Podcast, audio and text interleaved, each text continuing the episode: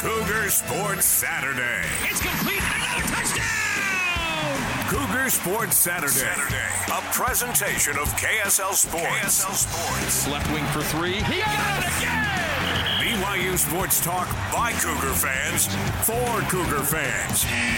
Here are your hosts, Mitch Harper and Matt Baiamonte. On Utah's legacy home of the Cougars. KSL News Radio, 102.7 FM and 1160 AM. Welcome back into Cougar Sports Saturday. It's a BYU basketball game day. Cougars are 8 and 7 in Big 12 play, going for win number 9 tonight against TCU. Who would have thought, Matt, that BYU would be in a position where they've got a winning record in, in Big 12 play in front of them? They got the chance to uh, you know, have a really special season this year for BYU hoops, and it's just a fun ride. I'm curious to see how it all progresses. BYU, TCU tonight. Your your feelings just on on this team and the follow up act after that big Kansas win. Man, I'm just so impressed at the way they closed that game out because I've had real concerns all year long that can they in a close game like where do they go? Who's the guy? Like there's so much talk about this team having depth and the scoring is coming from so many different players, but at the end of games, where do you go? And and I kind of feel like the answer to that is Dallin Hall. I felt like he made so many great plays, even when he wasn't taking and making shots, getting the offense going, getting it into the right hands. I, I just felt like he took a big step forward, and I want to pat myself on the back. I don't do this very often, but on Cougar Nation, and we'll be doing Cougar Nation on Monday night. So yes, we will. It's a it's a great recap show where we break down the previous game every single Monday, 6 to 7 p.m., right here in News Radio. We asked the question, what do they have to do to beat Kansas? And I was like, Dallin Hall has got to play one of the games of his lives. Like, we need 15 and 8. And what do we get? 15 and 5 or something? I can't remember. 18. 18. I mean, he was unbelievable. And he was great in the second half. He, the fact that he also, I can't believe we haven't talked about this, Mitch, gets into foul trouble, bogus foul trouble and he's able to stay in the game almost up until the very end. Like that was great poise, great confidence. I think he took a huge step forward. I, I want to see that tonight too. I don't need to see 18, but it can't be uh, six points on two of ten. Like let's get now that we've seen where he can get to. Let's see that happen repeatedly, game after game, over a, a longer period of time letdown is the worry tonight against TCU, but you know what? Mark Pope, he's not worried. He feel he feels like BYU's best, best basketball is still ahead of him. I think our best basketball is ahead of us. I hope so. Really, realistically, everybody's best basketball is ahead of them. It's just a matter of will you be determined enough and, and focused enough to actually go achieve it. I don't I'm, agree with that one bit. Everyone's best basketball is not still ahead of them. yes, them. some teams are checked out, man. yeah, like they're like, let's get over with the season we're done. Like let's let's check West out. Virginia's best basketball ahead of them. I don't either. I was quietly believing in West Virginia at the time they played BYU. No. They're just not good. No, they're just, they're just not good. You, you can't bring in 10, 11, 12 transfers and think it's going to work. Even I, the transfer. That means a lot coming from you. I have now even come to the dark side and admit that just adding a dozen transfers does not solve your problems. It has to be a certain fit. And credit to BYU, Mark Pope, they have done a great job at that. And the great thing is, Matt, as the calendar is now March, we know that BYU basketball is going to be in March Madness. And how yep. cool is that? Because you think about it, since 2015, almost a decade now. What's this would be be the ninth NCAA tournament since 2015. BYU's only been to the dance in 15 and 2021. They would have been there in 2020 had it been there, but these have not been common occurrences. No. For BYU to get to March Madness and to think that, you know, there's three games left to be played in the regular season and then the Big 12 conference tournament, and you're in. You're comfortably in. What a great spot for BYU to the point where now you're playing for seeding, and if you can get hot, maybe you can get a four seed playing in, in Salt Lake City. You know, so so much is in front of BYU. It's an exciting time, and a big reason for their success has been on the defensive end. And assistant coach Kahil Fennell has been a big reason for that. I caught up with Coach Kahil Fennell earlier this week at practice and asked him what his how his phone was blowing up after that big win over Kansas.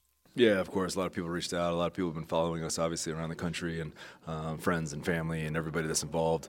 Um, you know, it's a big win. It's a big win for our program. It's a big win for our guys. I'm really happy for our guys that they got to experience that on the road in a really cool environment, um, and they earned it. They played really, really well, and they deserve to win. And um, now we got to turn the page and be ready for Saturday.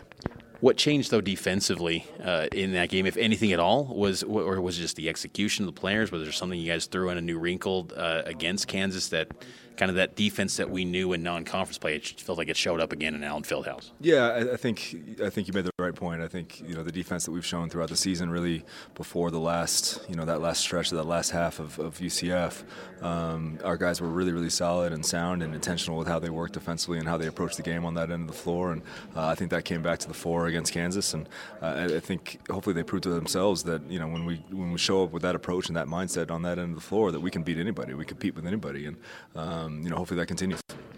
Was it? What, what was that plane ride like coming back home? It was long. You know, there's there's a little bit of a snowstorm out there. It was really strange, you know, kind of Midwest weather where it was 70 degrees during the day, and then we came out after the game and it was snowing and it was. I thought the same thing. I was stunned. I was like, it was 73 degrees when I got in the building. Yeah, it was, it was wild. So our, our, flight was significantly delayed, and we didn't know if we were going to get out. So um, all that part was was a little bit longer, but it's it's easy to deal with that kind of stuff after a win like that. And um, you know, for myself and a lot of the coaches, just preparing for Saturday and getting ready for some film stuff and, and everything that goes along with it. Now the calendar is in March, and we, everyone knows that this month it just means so much for college basketball. And you guys are in a spot you put yourself in a position to have every game mean in, in such a, a, significant way. How do you guys avoid a letdown after a big win? What do you what, what does this team have to do to be dialed in and get right for this TCU team that's had a lot of big wins in their own right? Yeah, hopefully the caliber of the opponent really kind of makes our guys sit up and take notice, right? TCU is really, really good. They're very, very talented. They're tough. They're physical. They're extremely hard playing.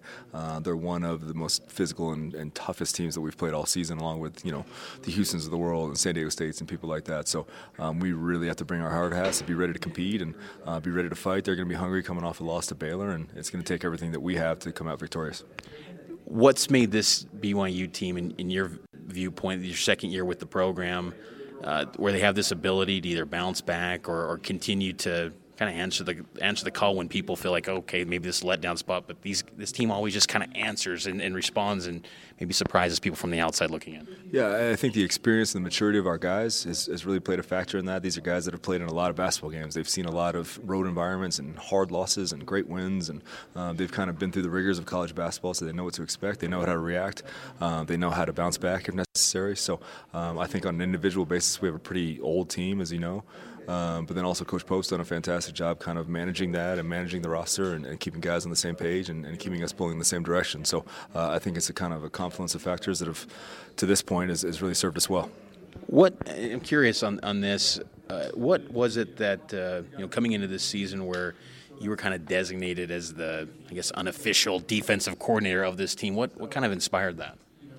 I'm not sure. you have like a um, background, like kind of being a, defensive specialist at your previous stops, or was this is this kind of a new territory for you? Uh, it's you know previous stops you, you, know you do a little bit more of everything. Um, and, and, still we do we, all of us do a lot of everything here so it's not like I just do defense or I just do this. Um, all of us you know play our hands and, and, and have a hand in, in, different aspects of the program so that's important to note. But um, I, I, think you know as far as previous experience yes it was uh, you know, you're still doing scouts, you're still doing a lot of prep work and things like that, but there was never a designation of the defensive coordinator. Obviously, I didn't have that last year. Um, you know, I'm fortunate that Coach Pope um, really kind of empowered me to, to take on that kind of responsibility and that kind of a role and, and have such a heavy influence on the defense and make those kind of decisions and make decisions during the game and our, in our game prep and things in the offseason and how we're going to approach things defensively in general. So um, I'm really, really grateful for that opportunity. It's been a lot of fun a lot of people have said how this BYU program offensively is kind of an outlier in the league as far as style goes. The offenses that you do see in the conference when you're scouting them, what are some of the kind of common trends? I mean, from from my vantage point, it seems like it's there's obviously physicalities you know with TCU, but are there other common traits that, that do stand out amongst these kind of legacy Big 12 teams. Yeah, there's there's a lot of similar actions involving ball screens and some Spain action stuff where it's a ball screen where the where the uh, roller is back screened by another guard. Um, there's some a lot of a lot of similar feels from like a driving kick, dribble drive situation where they can spread the floor and have athletes get downhill and, and manufacture offense for themselves and manufacture offense for their teammates. Um, and that's less of play call stuff and more just like you you have to guard the man in front of you. So um, that can be really really challenging when you're when you're going against you know NBA caliber offensive players. So uh, a, a, lot of these teams run similar stuff and, and have similar philosophies on how they attack the off, on the offensive end, and it's just incumbent upon us to, to figure out how to stop it. Last thing for you, Coach. How year two? How's kind of being settled in in a season here at BYU? How's the experience still going for you here in Provo, and how much are you and your family enjoying it? Yeah, my family loves it. Uh, you know, I have two boys, a 10 and 9 year old, and they play a ton of sports. And um, there's a lot of youth sports here, and they're they're they're very they're very very well organized and attended, and um, it's a very cool situation for our guys, for my boys, I should say, and, and they they really enjoy their experience. They enjoy their school situation. My my youngest son's in a French immersion program, so mm. he's happy there and doing all that kind of stuff. So uh, Provo has been good to my sons, and, and that that goes a long way with me. Well, glad to hear that, Coach, and always appreciate the time. Again, congrats on that win. But now it's looking ahead to TCU, and best of luck in this game and, and this home stretch. Thank you so much. I appreciate you having me. We'll take the break here. On the other side, we'll wrap up the show, continue our breakdown of BYU and TCU, and give you some score predictions for the game tonight at 7 p.m. right here on KSL News Radio.